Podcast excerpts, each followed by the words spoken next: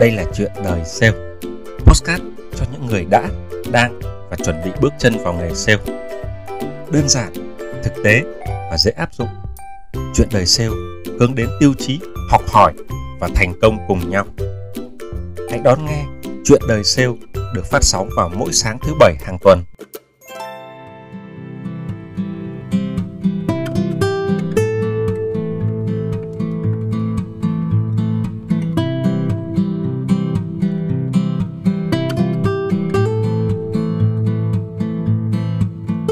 chào các bạn thính giả Chuyện đời sale, một buổi sáng cuối tuần vui vẻ. Hôm nay chúng ta cùng nhau quay trở lại một chủ đề đậm chất sale. Đó là câu chuyện về đàm phán. Đàm phán là chuyện thường ngày của sale và khi nói đến đàm phán thì người ta hay nói đến cái cụm từ là win-win, tức là hai bên cùng thắng.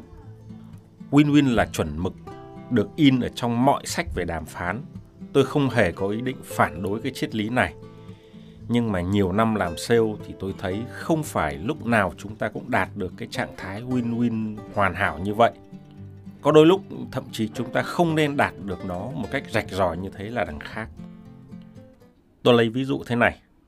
Giả sử như chúng ta mở một tiệm tạp hóa ở trong cái xóm của mình. Một buổi sáng chúng ta vừa mở cửa thì có một người khách bước vào mua một cái chai nước với cái giá ví dụ như là 5.000 đồng. Vị khách đưa cho chúng ta tờ 500 ngàn. Lúc này thì bởi vì chúng ta mới mở hàng nên chúng ta không có tiền trả lại khách. Vậy thì bạn sẽ làm gì lúc này đây? Chúng ta có một số cách như sau. Cách thứ nhất, trả lại 500 ngàn cho khách và nói rằng bởi vì buổi sáng không có tiền thối lại nên không bán nữa, mời khách đi tiệm khác để mua.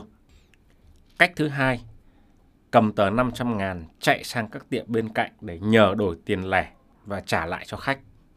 Bạn sẽ chọn cách nào? Cách thứ nhất thì đương nhiên là rất là tệ rồi. Chắc tôi không cần phải nói. Cách thứ hai thì không phải lúc nào cũng đổi được, bởi vì buổi sáng thì tiệm nào cũng không có sẵn tiền lẻ. Chưa kể trong lúc bạn chạy đi đổi tiền thì có thể có khách khác tới bạn không ở đó thì có thể lỡ cơ hội bán hàng. Ngoài hai cách này ra thì tôi thấy có một số chủ tiệm có thể áp dụng cách thứ ba. Đó là họ vui vẻ nói, thôi anh chị cứ đi đi, hôm nào tiện quay lại gửi em sau cũng được. Rồi vị khách kia cứ thế cầm chai nước ra đi và họ có thể quay trở lại trả tiền hoặc quay trở lại nhưng quên trả tiền hoặc không bao giờ quay trở lại nữa thì không biết. Nhưng nếu như bây giờ chúng ta đổi vai, chúng ta không còn là chủ tiệm nữa, mà bây giờ chúng ta là vị khách kia, thì chúng ta sẽ thấy rất là có thiện cảm với cái tiệm tạp hóa này. Chúng ta sẽ quay trở lại mua hàng hoặc sẽ nói tốt về cái tiệm này cho người khác nghe. Thực ra thì chưa có ai làm khảo sát cụ thể để xem cái hành động của chủ tiệm kia có hiệu quả cụ thể ra sao. Nhưng mà tôi chỉ thấy rằng những tiệm nào lớn làm ăn khấm khá thì người ta hay làm như vậy với khách. Còn những người mà cứ căn ke một đồng, hai đồng thì thường là không lớn được. Xét về bản chất thì cuộc nói chuyện mua chai nước kia cũng là đàm phán đấy các bạn ạ. Nhưng mà người bán hàng thì chắc người ta không biết về cái thứ gọi là win-win trong đàm phán rồi. Họ cho người ta nợ rồi dựa vào lòng tốt, vào thiện trí của khách hàng để thu tiền. Nói một cách khác, họ thả gà ra mà đuổi đấy. Vậy nhưng mà họ vẫn cứ thành công. Cái cách làm này nó không phải là quá xa lạ, nhất là đối với các tỉnh ở miền Nam. Tôi quan sát điều này và nhận ra đúng là đàm phán không phải lúc nào cũng cần phải win-win. Câu chuyện thứ hai của tôi xảy ra cách đây khoảng 10 năm gì đó. Khi đó tôi còn làm cho một cái thương hiệu dầu nhờn. Thương hiệu của tôi thì nổi tiếng dù cho doanh số đang tăng trưởng tốt, nhưng mà thị phần thì vẫn còn rất là nhỏ bé. Tôi tiếp cận nhà phân phối của đối thủ dẫn đầu thị trường ở Đà Nẵng, và tôi muốn mời họ làm nhà phân phối của tôi. Phía đối thủ thì thị trường của họ quá tốt rồi, nên cái lợi nhuận mà dành cho nhà phân phối là mỏng hơn nhiều so với của chúng tôi. Họ cũng hay bị cạnh tranh, hay bị đạp giá của các nơi khác. Vì thế nên nhà phân phối này rất quan tâm đến việc hợp tác với nhãn hiệu của chúng tôi. Nói về đàm phán giữa hai bên thì ban đầu diễn ra rất là tốt đẹp. Thực ra nếu tôi mở được cái nhà phân phối này thì doanh số và thị phần của tôi sẽ tăng trưởng khủng khiếp. Nhưng tôi thấy họ đang rất khát khao để ký hợp đồng với mình, nên tôi bắt đầu làm kiêu chút và đòi hỏi họ hai điều. Một là họ phải có cam kết về doanh số và thứ hai là họ phải có lộ trình cụ thể để bỏ đối thủ rồi quay ra ký hợp đồng độc quyền với chúng tôi. Thương hiệu của tôi, công ty tôi thì không yêu cầu phải độc quyền, nhưng tôi thì cảm nhận thấy họ đang rất muốn làm với mình nên tôi nhấn ga, tôi chơi lớn. Họ đang độc quyền nhãn hiệu kia thì cũng phải độc quyền với mình chứ. Mình chỉ mở một mình họ làm nhà phân phối thì sao lại để họ đi nước đôi? Sao để họ bắt cá hai tay được? Có đi có lại thì mới là win-win chứ. Nghĩ đến viễn cảnh họ bỏ đối thủ lớn để chơi với mình, chắc là hình ảnh cá nhân của mình trong mắt các sếp ở công ty sẽ lớn tới cỡ nào. Khi nhà phân phối này nhận được yêu cầu của tôi, họ nói rằng cái yêu cầu của tôi nếu như họ có cố thì họ cũng sẽ làm được thôi. Nhưng mà hãy cho họ thời gian một tuần để suy nghĩ. Tôi trả lời rằng dù sao thì đây cũng là một quyết định lớn. Anh chị cứ cân nhắc, em sẽ chờ câu trả lời của anh chị sau một tuần. Rồi một tuần trôi qua, tôi không thấy họ trả lời. Tiện đi ghé ngang văn phòng của họ, thì tôi đã thấy họ treo bảng hiệu của một thương hiệu khác. Thì ra là trong một tuần đó, họ đã đàm phán với một đối thủ thứ ba. Đối thủ này có những điều kiện dễ chịu hơn so với tôi, nên họ quyết định bắt tay với đối thủ thứ ba này. Thế là kết cục tôi đã thất bại trong việc chinh phục một nhà phân phối lớn nhất ở Đà Nẵng và cũng có thể nói là lớn nhất nhì miền Trung. Thất bại này giúp tôi hiểu ra một điều rằng trong đàm phán không nhất thiết mình phải giành được phần thắng, không nhất thiết phải rõ ràng, không nhất thiết phải bình đẳng theo kiểu là công ty em đã dành hết tâm huyết, dành toàn bộ độc quyền với anh chị, thì anh chị cũng phải độc quyền lại với công ty em. Mình nhỏ, họ lớn, hãy cứ đặt được một chân vào nhà họ cái đã, rồi tìm cách đặt cả hai chân vào sau. Nếu hồi đó mà tôi khiêm tốn, tôi hạ mình một chút, thì có thể tôi đã thành công lớn hơn rồi.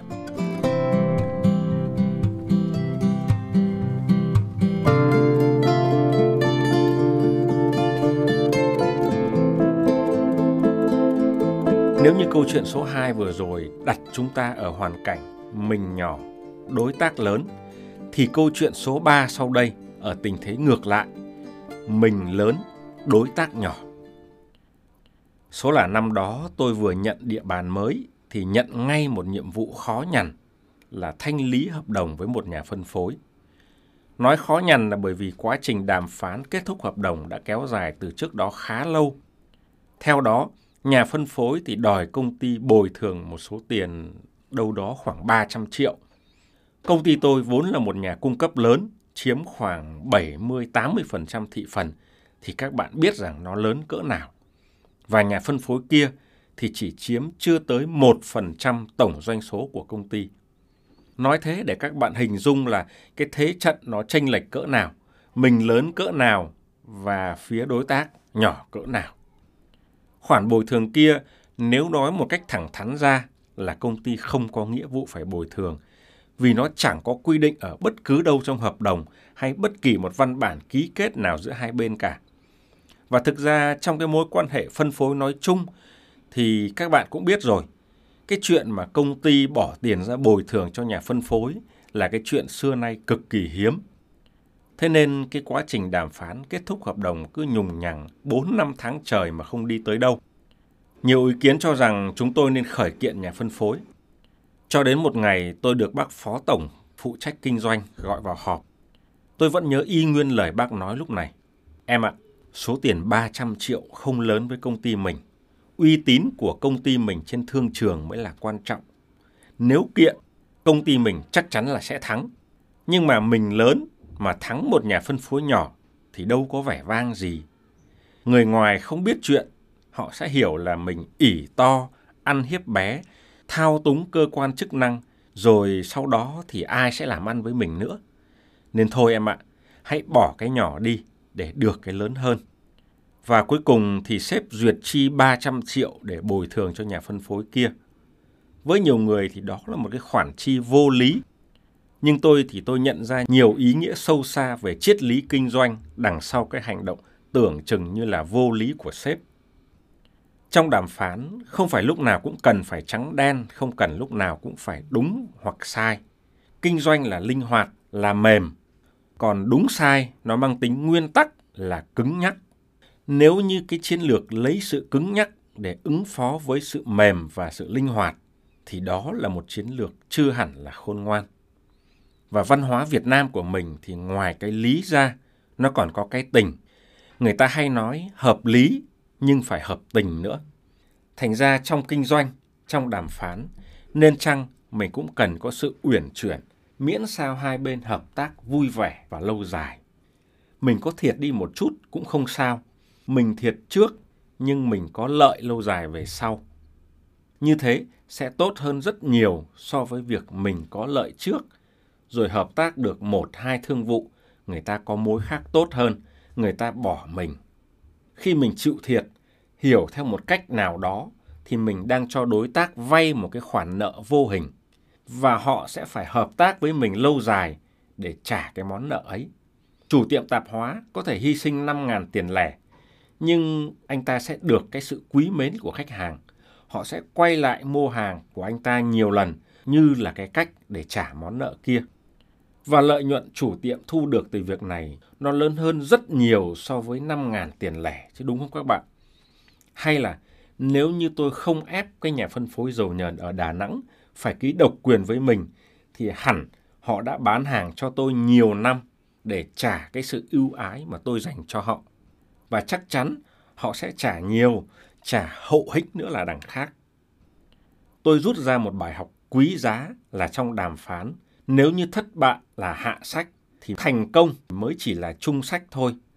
Thượng sách là họ sẽ hợp tác và gắn bó với mình chặt chẽ và dài lâu. Thế nên hãy đem cái tình ra mà nói chuyện, hãy cho đi trước khi đòi hỏi phải nhận lại. Kinh doanh không bao giờ là công thức 1 cộng 1 bằng 2. Nó có thể bằng 2, bằng 3, bằng 5, bằng 10 hoặc có thể chẳng là gì cả. Kinh doanh là quan hệ giữa người với người. Đôi khi nó rất cảm tính, rất là linh hoạt. Các bạn có thể quan sát thấy nhiều khi sale này không bán hàng được, bị khách hàng ghét, khách hàng tẩy chay. Nhưng công ty thay sale khác vào thì có thể tình hình lại ngon lành ngay. Tôi cũng biết rằng ở vị trí làm việc của một số anh em nào đó thì chính sách công ty không cho phép các bạn được linh động trong đàm phán với khách hàng như vậy. Các bạn phải bảo vệ quyền lợi của công ty trước. Nhưng triết lý kinh doanh nó không phải như vậy các bạn ạ. Nó chỉ là nguyên tắc quản lý vận hành của công ty mà thôi. Nếu các bạn thấy cái tình huống đàm phán của các bạn cần có sự linh hoạt thì hãy suy nghĩ và tìm cách thuyết phục cấp trên. Ở công ty nào cũng vậy, sẽ có một khoảng trống, một khoảng co giãn nào đó để linh động tùy trường hợp. Các bạn cần biết cách gõ đúng cửa với một đề xuất hợp lý và cũng thật là hợp tình nữa các bạn nhé. Rồi, tới đây thì tôi cũng thấy tạm hài lòng với những nội dung mà tôi đã chia sẻ rồi. Nội dung này tôi cũng đã gói ghém kỹ lưỡng, ém hàng bao lâu nay, giờ mới được bung ra. Chia sẻ tập này xong, tôi cũng thấy sảng khoái rồi các bạn ạ sáng thứ bảy tuần sau, chúng ta sẽ hẹn nhau với chủ đề làm việc đúng, làm đúng việc.